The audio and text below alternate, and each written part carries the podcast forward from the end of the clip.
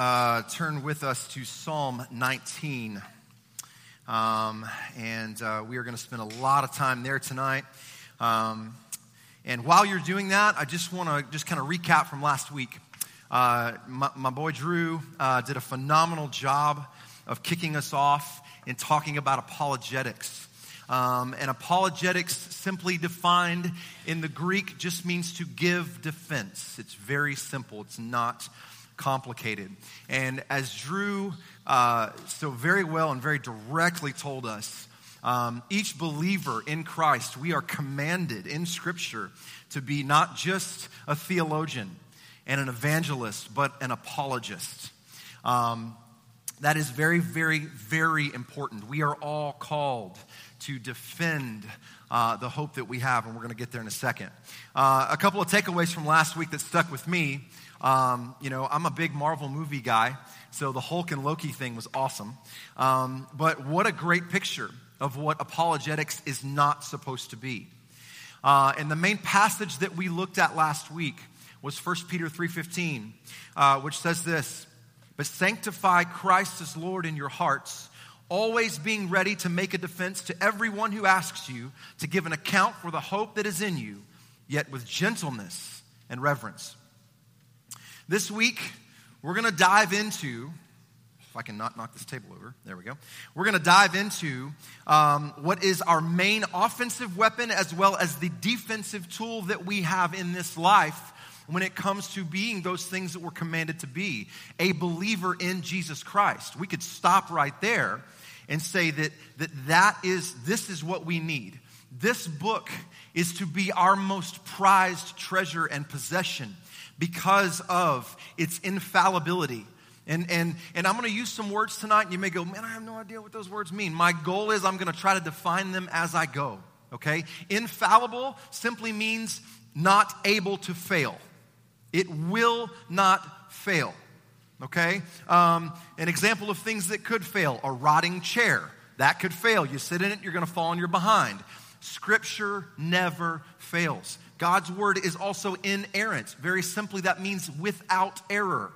There are no contradictions found in God's word. And it's completely sufficient, meaning that it, it contains everything we need in this life.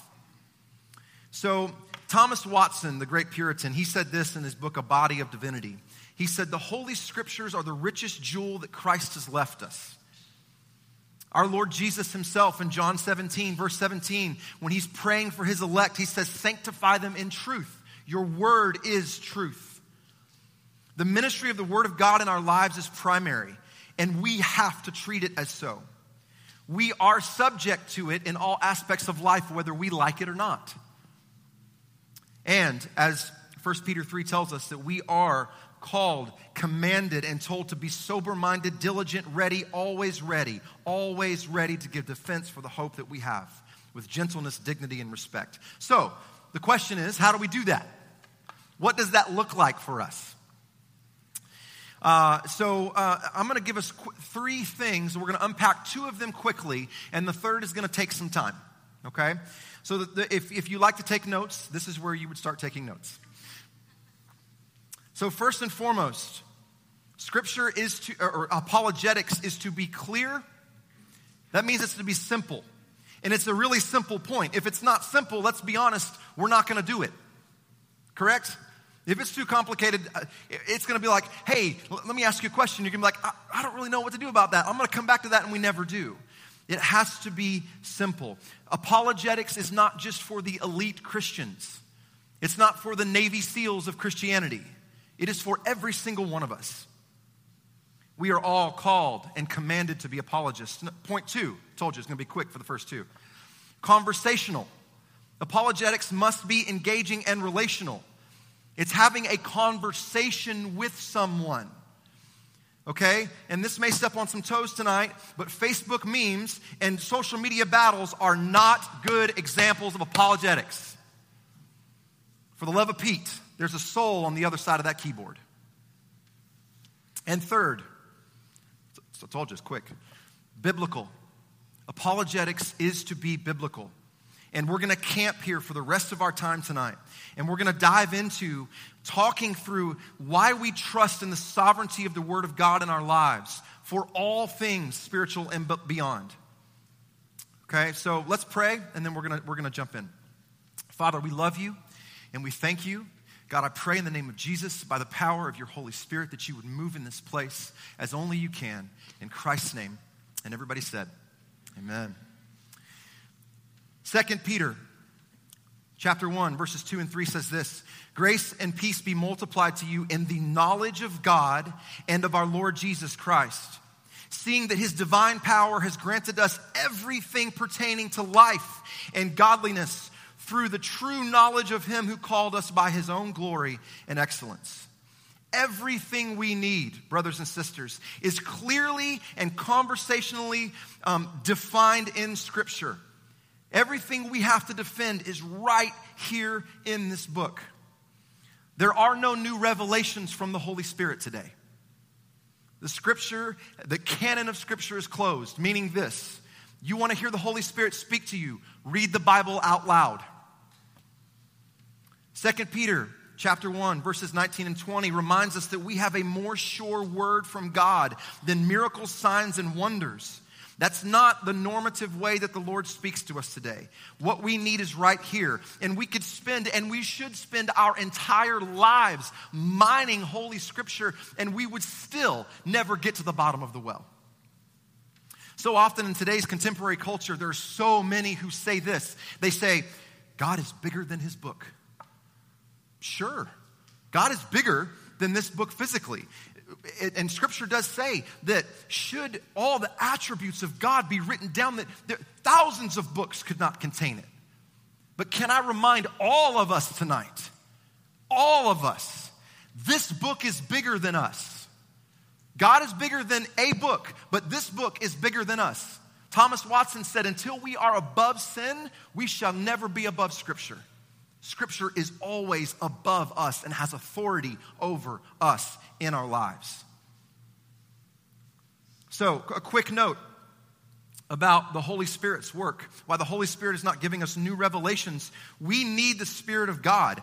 Absolutely need the Holy Spirit for the inward illumination initially at the time of salvation and the continued application and understanding of the mind of God in the Word in the Holy Scriptures. He opens our minds to the beauty and the wonders found in His Word. Scripture is sufficient for all of our needs, and those needs are vast. We are very needy people. Amen? I know I am. I don't know about y'all, but I am. Sin has left us fools, blind, deaf, dumb to the truth and the power of Scripture. We need the Holy Spirit to shine His light brighter than the sun into our hearts and that truly does make the statement in Scripture in Genesis chapter 1 when God said, Let there be light. It's the same thing that happens to us in salvation and sanctification. So the answers that we need are found written in this book.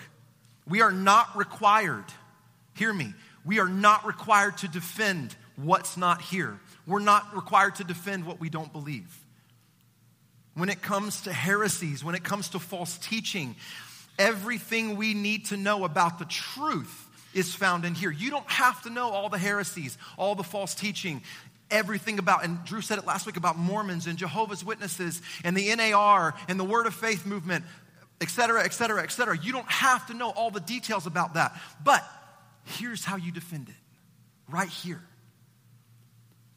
2 Timothy 3 16 and 17 says, All scripture, all scripture is inspired or breathed out by God and is profitable for teaching, reproof, and correction, and for training in righteousness, so that the man of God may be adequate, equipped for every good work.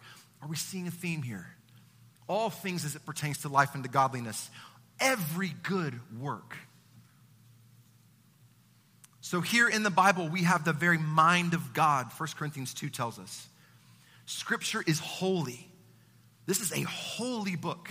It is sanctified, set apart from any and all other writings that we have ever had and will ever exist.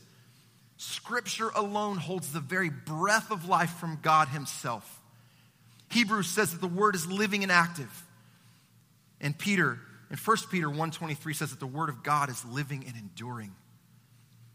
What could be plainer, church, than in the beginning God created the heavens and the earth? What could be clearer that, that there is one mediator between God and man, the man Christ Jesus? What could be more comforting than neither height nor depth nor anything else in all creation will be able to separate us from the love of God that is in Christ Jesus our Lord? What could be more sure than Christ's promise that the Holy Spirit, whom the Father will send in my name, will teach you all things and remind you everything I've said to you? It's all here. God gave it to us so that we may glorify Him and have the answers that we need. So, quick question How many books are in the Bible? Hey, all right. Old Testament, how many? How many in the New Testament? Nice. 39 in the Old Testament, 27 in the New. So now we're going to move to Psalm 19. We're going to get into our text, and we're going to spend a lot of time here. And a quick word here I am reading tonight. I'm going against the grain, and I'm sorry, but I'm doing it on purpose. I'm reading from the New American Standard Bible. Everybody else in here has an ESV, pretty much. Okay? Um, and as far as tr- translations matter, okay, they really do. Um, and the ESV, when you look at the literal word for word translation of Scripture, as far as the original languages to English and sentence structure, the New American Standard is the closest thing that we have, but the ESV is like right there. It's, it, they overlap in so many different ways. Okay, so you're going to notice some different, some phrases different, but that's good. I want you to see this. Words are important. Hello. Okay? Psalm 19. Here we go. The heavens are telling of the glory of God. And we're going to read all the way through this and then we're going to go back and unpack it. The heavens are telling the, the glory of God, and their expanse is declaring the work of his hands. Day to day pours out pours forth speech, and night to night reveals knowledge. There is no speech, nor are there words, their voice is not heard. Their line has gone out through all the earth, and their utterances to the end of the world. In them he has placed a tent for the sun, which is as a bridegroom coming out of his chamber. It rejoices as a strong man to run his course. It is rising from one end of the heavens to the other. And there, there is nothing hidden from its heat.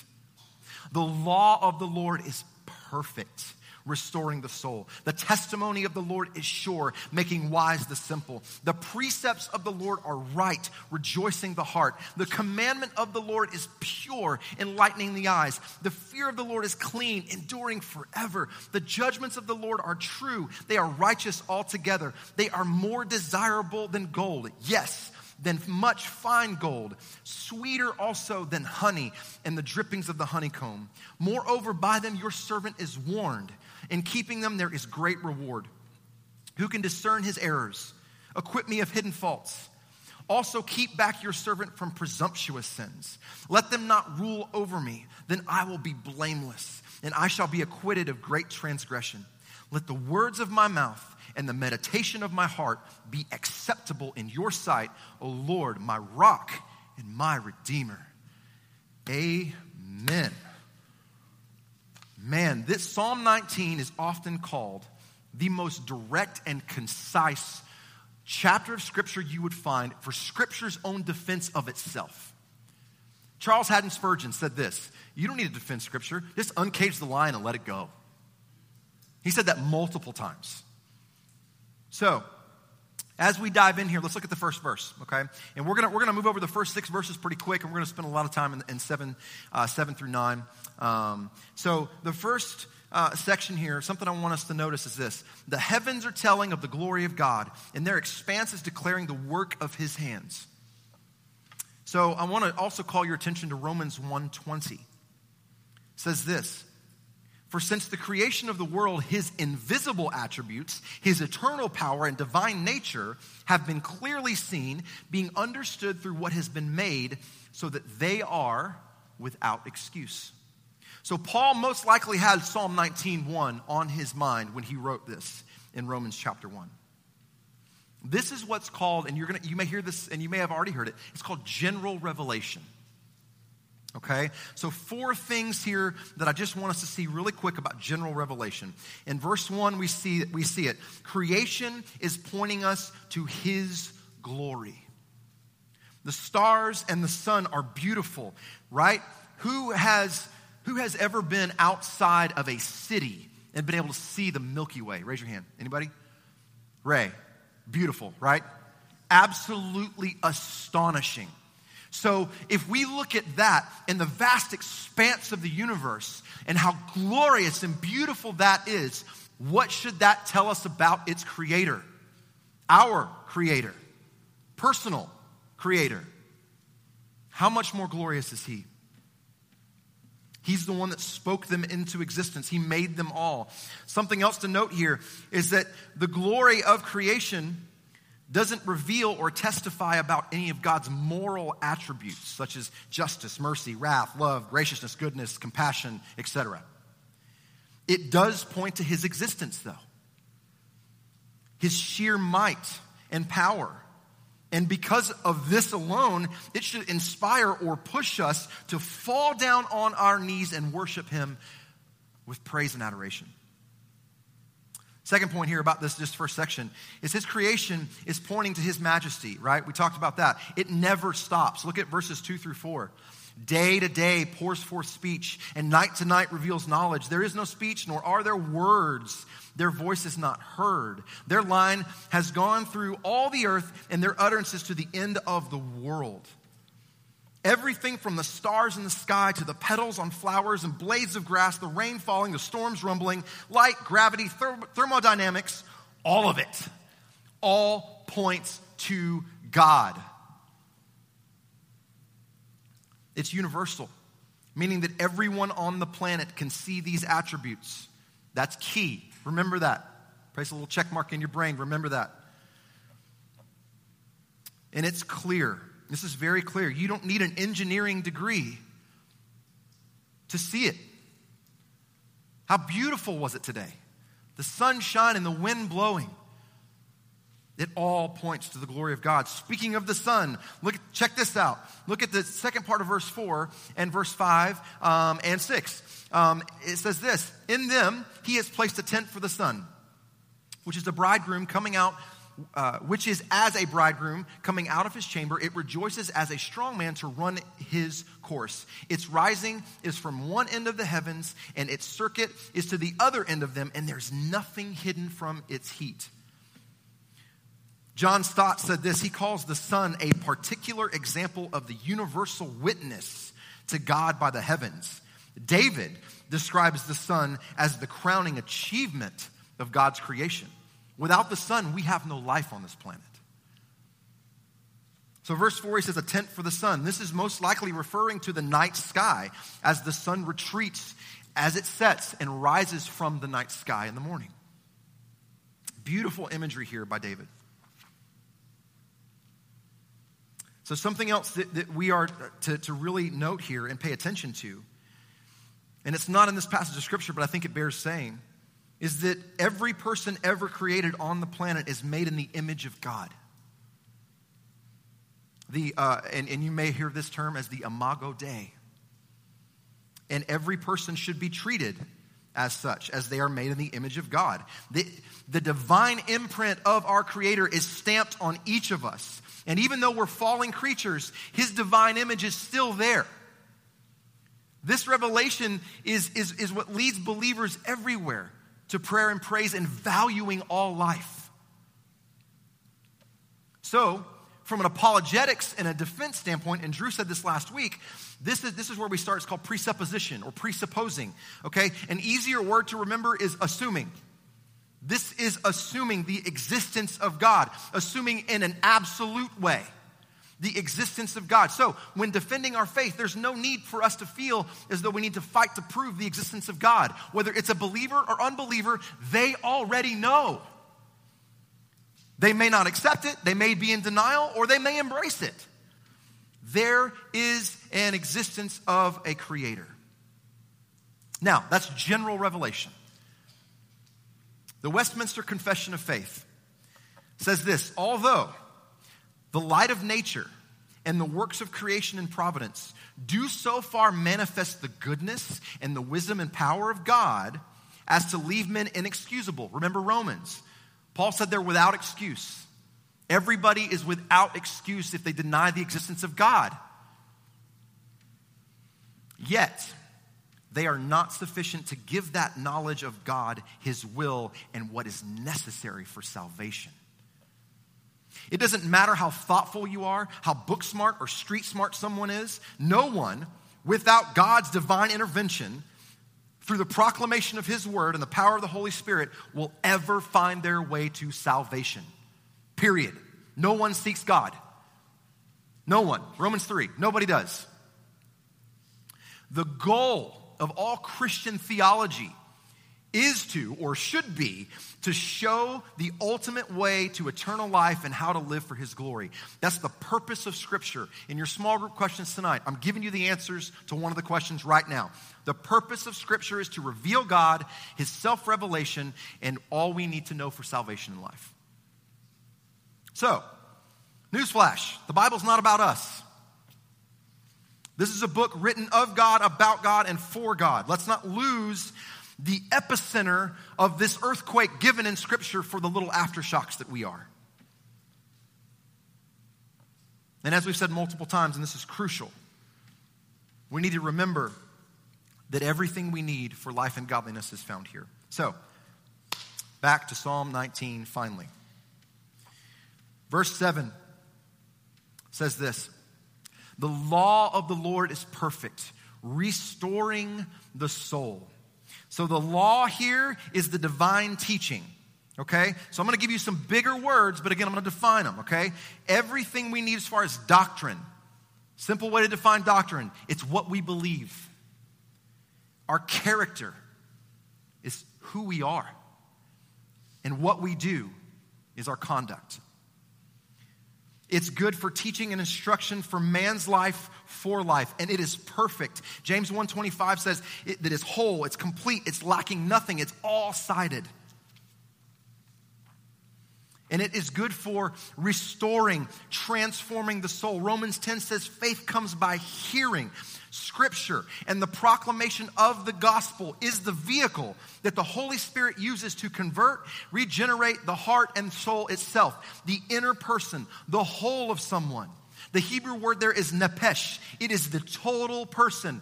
Ephesians 2 says, from death to life. God's word has the power for total transformation. 1 Peter, 2, 1, um, 1 Peter 1, and I mentioned this earlier, um, in verses 23 and 24 says that we're born not out of a corruptible seed, but the word of God, which lasts forever. Romans 1:16, well backing up to 15, Romans 1:15, Paul says he's eager to preach the gospel to the Romans. And then verse 16 he says he's not ashamed of the gospel because it is the power of God unto salvation. Psalm 119, by the way, quick note Psalm 119 and Psalm 19 parallel very much. Here's the difference Psalm 119 has 176 verses. We don't have time to get into all that tonight. But I challenge you to go read it because it's really good. I'm going I'm, I'm, I'm to reference a little bit of it. Psalm 119, 41 says, Your salvation is according to your word. God takes his word, whether it's read or preached, and, and, and shoots it like a rifle into our hearts. Psalm 119.81 says, My soul faints for salvation, but I hope in your word. That's why, this this is exactly why, you guys, brothers and sisters, this is exactly why the saying, preach the word, if necessary, use words, is hogwash. You have to use words. God used words. Hello, moving on. Verse 7 The testimony of the Lord is sure making wise the simple. The testimony is his witness. It is who he is, what he requires. It is sure. It's not insecure. It's not wavering. It's not changing. It's not shifting. It's not unreliable. It is immovable. It is immutable. It is a foundation that can be built upon without any sort of hesitation. Again, 2 Peter 1, uh, Peter's recapping what he saw. He was on the Mount of Transfiguration. A few weeks ago, Brent, Pastor Brent talked about Matthew 17, the Mount of Transfiguration. So here's Peter in 2 Peter talking about this. He's seen this. He's seen the miracles, the signs, and the wonders for crying out loud. Read the book of Acts and see what the apostles were able to do as they were establishing authority. But he said there is a more sure word than this. Scripture, the Bible, is more sure than signs, miracles, and wonders. They had their place. But for us today, His Holy Spirit inspired word is more sure than they will ever be today. Experience is never above truth. So he says this. He says, The testimony of the Lord is short, making wise the simple. Very, very important here. Simple means an open door, foolish, naive, undiscerning right? That's where we all started. Can I get an amen? That's where I started. I was foolish, I was naive, I was simple. He says it makes wise the simple. Scripture, the Holy Spirit uses Scripture to sanctify and to grow us. The word wise here means, means literally in the Hebrew, a skilled in the art of godly and practical and daily living. And it is accomplished through the application of the Word of God. There's no need to go outside of Scripture for anything. Everything in Scripture is relevant and practical, not just for when it was written, but for today and the future. Moving on, the precepts of the Lord, verse 8, are right, rejoicing the heart. Where do we go for joy, relief, happiness, deliverance? If we are running to anything other than Scripture, we are running away from joy. Just a practical example for you guys Psalm 77. Write, write down Psalm 77. If you're ever in a place where you are weary, read Psalm 77. The first 10 verses are the psalmist's lament and crying out. But then he starts preaching to himself, reminding himself of the promises of Scripture. So the precepts of the Lord are sure. They're right, rejoicing the heart. The commandment of the Lord is pure, enlightening the eyes. His commandment, His divine decrees, His authority, the non optional character of Scripture. Scripture is not full of ideas, but commands. And it's pure and it's clear. It's not confusing and it's not muddy. Yes, there are things that may require some digging but overall, when it, become, when it comes to matters of salvation, sanctification, and what the Lord wants for worship in His church, it is crystal clear. It enlightens the eyes. Proverbs 6.23 says that the, command, the commandments of the Lord is a lamp and a teaching of life. When we can't see, again, when we can't see through the fog of life, we turn to His Word when parents won't stop arguing, when temptation won't let up, we turn to His Word. The fear of the Lord, verse 9, the fear of the Lord is clean, enduring forever. Fear is literally defined in the Hebrew as, as fear, being afraid, terror, revered, the awesomeness and the might of God that leads us to worship. We talked about general revelation. Hello, He speaks stars and the universe into existence. Scientists have said, even today, that the universe is still expanding. That's our God. That should terrify you. God sees all. The fear of the Lord is clean enduring forever. What does it mean that it's clean? It's not impure. There's no filthiness, defilement, or imperfection. There's no evil corruption. And again, it's inerrant, it's without error. It can be trusted. The judgments of the Lord are true, they are righteous altogether. His divine verdicts, church, He is the judge. We don't get to tell Him what to do. As much as we'd like to think we do, and Lord knows I've had those moments. And again, I'm reminded of that Thomas Watson quote Until we are above sin, we will never be above Scripture. Deuteronomy 4 2 says that we shall not add to the word of God, it is complete. Galatians 1 tells us that anybody that adds to the gospel is anathema. For the sake of um, not wanting to be crass, I w- I, won't, I won't really get into what that word means. Go look it up. Anathema. Revelation 22, 18, and 19 says that if anybody adds to, to what's in this book, then the curses found in this book will be added unto them. Not trusting in Scripture ensures what, again, Thomas Watson has been blowing my mind lately. He says not trusting in scriptures, scripture will turn Christians into what's called feathery Christians, unsettled, blown around by every wind of doctrine.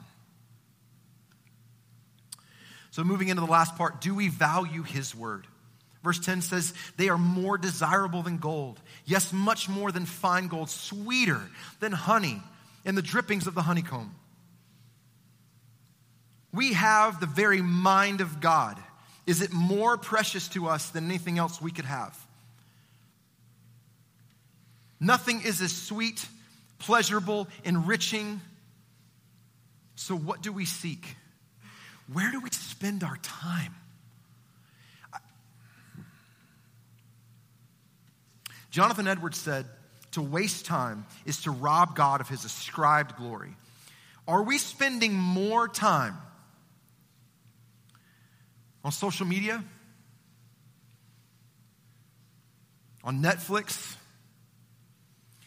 Are we more excited about a television show and this goes for any television show, let me just say this, that, that has things in it that strictly go against what God says we are to set before our eyes and our ears? Are we more excited about that than the very Word of God? The mind of God that can protect us and, and hold us? Wasted time is time we will never get back. And we want to let His word govern our lives. It's not that we're being legalistic or fundamentalists, but, but look, at, look at what He says. Look at this. Verse 11. Moreover, by them your servant is warned. In keeping them, there is great reward. Who can discern his errors? Acquit me of hidden faults. Okay, so what that means is the sins that I didn't know I've committed, haven't committed yet also, verse 13, to keep back your servant from presumptuous sins. The sins that we know we're committing. So we hear, I've heard Joe say this a good bit, right? The sins of commission and omission. So if we are diligently, daily, as the Bereans in Acts 17, are hiding God's word in our heart, in Romans 12, in our minds, it's going to protect us. And hear me I wish, and, and this is such an old man thing to say, right? You guys know what's coming. I wish I would have had this when I was your age. It's the truth. Do you know how much heartache could have been avoided in my life?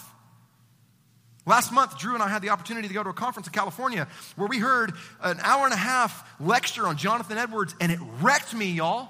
When Jonathan Edwards started talking about that when we waste time, we're wasting God's glory. And I'm going, I have wasted a lot of time on things that don't matter. In fact, on the plane ride out there, instead of reading, instead of praying, I'm watching The Punisher. Just being real, just being honest with you guys. That was extremely convicting for me sitting in that room. And I've had to make changes. And look, I'm not saying don't enjoy life. I'm not saying don't have the things that entertain you. I'm not saying that at all. But what I am saying is what you put before your eyes, what you put in your ears, matters and will affect every aspect of your life. We are called to be holy as He is holy. And so, guess what? That's gonna hurt when you have to die to yourself and die to your wants and needs and desires. Moving on. So, ta- I've talked about a lot, as usual. So, what? Knowing all of this concerning Scripture and apologetics, again, where are we spending our time? There are some practical things that you guys can do um, to, to help you in your study of Scripture. And one of them lately uh, that has just blown my mind up are what's called catechisms. Who knows what a catechism is? Okay? So all that is, is it's just a question and answer uh, way to learn, okay? Um, what's two times two?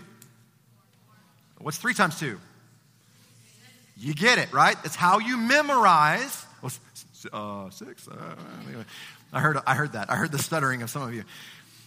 It, right? I used to love, let me say this. I used to love that, you know, you get those sheets where you're timed in the times tables, division, addition, subtraction. I was great at addition and multiplication. Subtraction and division wrecked me. I'm, I'm, couldn't do it. But multiplication, I got to where I was able to memorize it. That's all catechisms are. And listen, check this out. My son is three years old. Okay, I'm going to brag on him for a minute. He's super smart, and that's not of my doing. That's the Lord and my wife. Um, amen. Um, so, one of the things I've been working with him since he was, before he was one, is catechisms. So, th- these are the things that I ask him, and here are the responses Noah, who made you? God made me. What else did God make? Everything. Who's the Redeemer? Jesus. What did Jesus redeem us from? Sin. How do we hear from God? God's Word. Uh, who's the Father, the Son, and the Spirit? The Trinity. Who's the Father? God. Who's the Son? Jesus. Who's the Spirit? The Spirit. How are we saved, buddy? By faith alone, in Christ alone. What's the chief end of man? To glorify God and enjoy Him forever. When do we use the name of God? In prayer and in praise.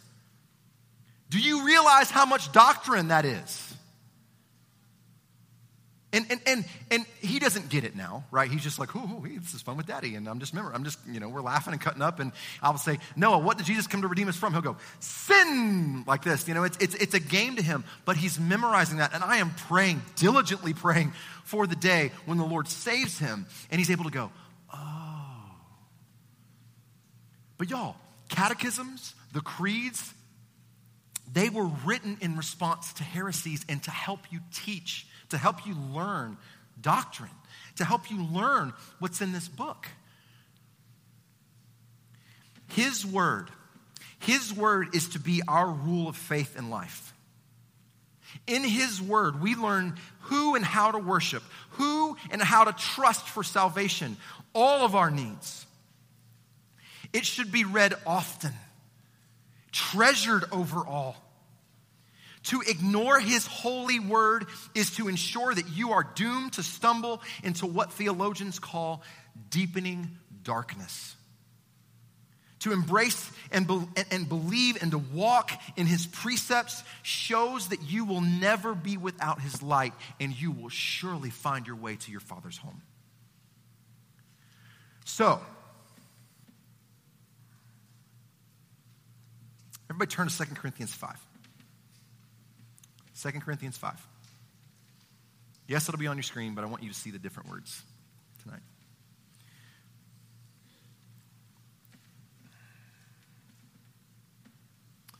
So often we're, we're told, preach the gospel, right? But I sometimes think that the church, not our church, the church, has done a poor job of equipping us of what is necessary when presenting the gospel. Ephesians 4, or I'm sorry, excuse me, that's not it. Uh, 2 Corinthians 5, starting in verse 14. For the love of Christ controls us.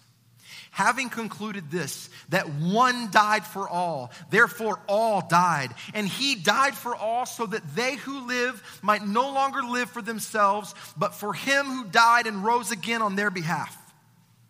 Therefore, from now on, we recognize no one according to the flesh. Even though we have known Christ according to the flesh, yet now we know him in this way no longer. Therefore, if anyone is in Christ, he is a new creature. The old things have passed away. Behold, look, the new things have come. Now, all these things are from God, who reconciled us to himself through Christ and gave us the ministry of reconciliation. Namely, that God was in Christ, reconciling the world to himself, not counting their trespasses against them, and he has committed us the word of reconciliation. Therefore, we are ambassadors for Christ. As though God were making his appeal through us, we beg you on behalf of Christ, be reconciled to God. He made him who knew no sin to be sin on my or our behalf so that we might become the righteousness of God in him. So, as we close tonight, five quick things that the gospel, when you present the gospel, when you speak up the gospel, they have to be in there. Number one, verse 14, substitution. You often hear pastors and theologians say it's called penal substitutionary atonement. Simply, what that means is he died in behalf of or in the place of all of his children, all who would believe. This is the very heartbeat of Christianity. Isaiah 53, 4 and 5 says, Surely our griefs he himself bore, and our sorrows he carried, yet we ourselves esteemed him stricken, smitten of God, afflicted. But he was pierced through for our transgressions, he was crushed for our iniquities. The chastening for our well being fell upon him, and the, his scourging, and by his scourging we are healed. Romans 3 being justified as a gift by his grace through the redemption which was in Christ Jesus, whom God displayed publicly as a propitiation in his blood through faith. This was to demonstrate his righteousness, because in the forbearance of God, he passed over the sins previously committed. Salvation is very personal. He took our sins to the cross. The wrath that we deserved was put upon him. Number two, so we got substitution. Number two is transformation and sanctification. Sanctification initially is also called justification. We're going to get to that. But sanctification and justification are what's called monergistic. Again, I know that's a big word. What that means is it's completely his doing. Romans 9 says it, it, doesn't matter on the man who wills or runs. Salvation is completely a work of God. Salvation is not activated when we pray a prayer. Salvation is not activated when we decide that we are ready to follow God. Salvation is a work of the Holy Spirit. Truth is transforming. The Lord uses His word, His gospel, to transform us into new creatures. Number three, regeneration. Verses 16 and 17. Check this out. Therefore, now on, we recognize no one according to the flesh, even though we have known Christ according to the flesh, yet now we know him in this way no longer. Therefore, if anyone is in Christ, he is a new creature. The old things have passed away. Behold, the new things have come. Listen to me. If you are a child of God, you can no longer say, I am a sinner, as in, that's my nature. Yes, we still sin. Yes, we still struggle in the flesh. There is a war that is going on inside of us constantly.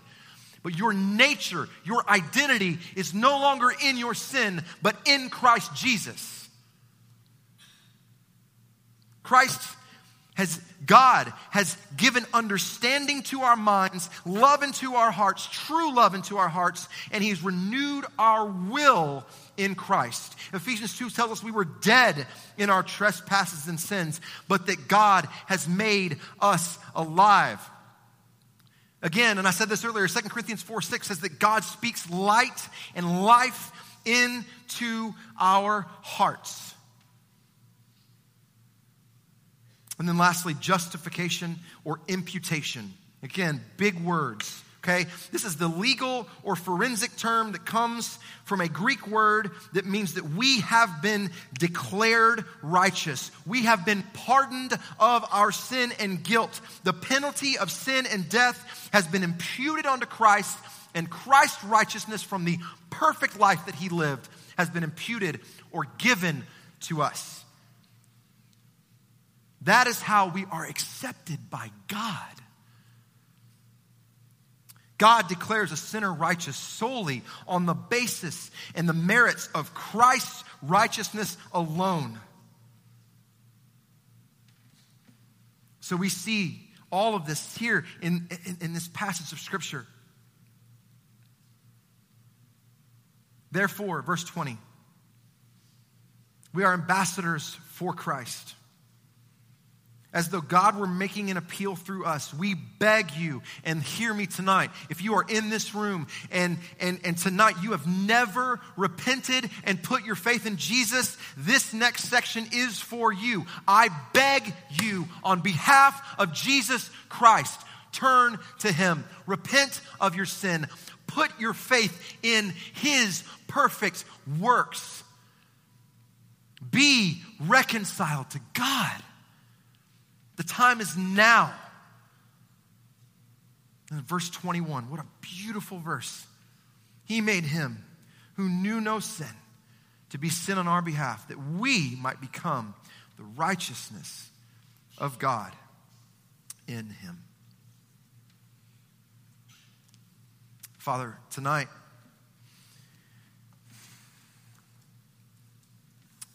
God, we thank you for your word. We thank you for the wonder, the majesty, the beauty, the truth, the, un, the never ending well that we will spend or should spend our lives mining, and we'll never get to the bottom of it. God, I pray in the name of Jesus. God, that all of us in this place, God, that we would stick our faces and nose and minds and hearts in your word to try, to try to oversaturate ourselves in your word. God, there's great reward for that.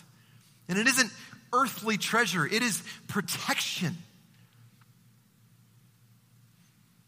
Jesus himself said, If you love me, you will obey my commands. So, God, I pray that you would do your work God, in and through our lives, through the power of the Holy Spirit, by the proclamation of your counsel. God, may we treasure your word more than gold, much more than fine gold, sweeter than the honey dripping from the honeycomb. Sanctify us in your truth, God. We join with Christ in that prayer. We beg of you, sanctify us in your truth. Your word alone is truth. God, we love you. That's because you first loved us, and we thank you. In Christ's precious and powerful name we pray. And everybody said.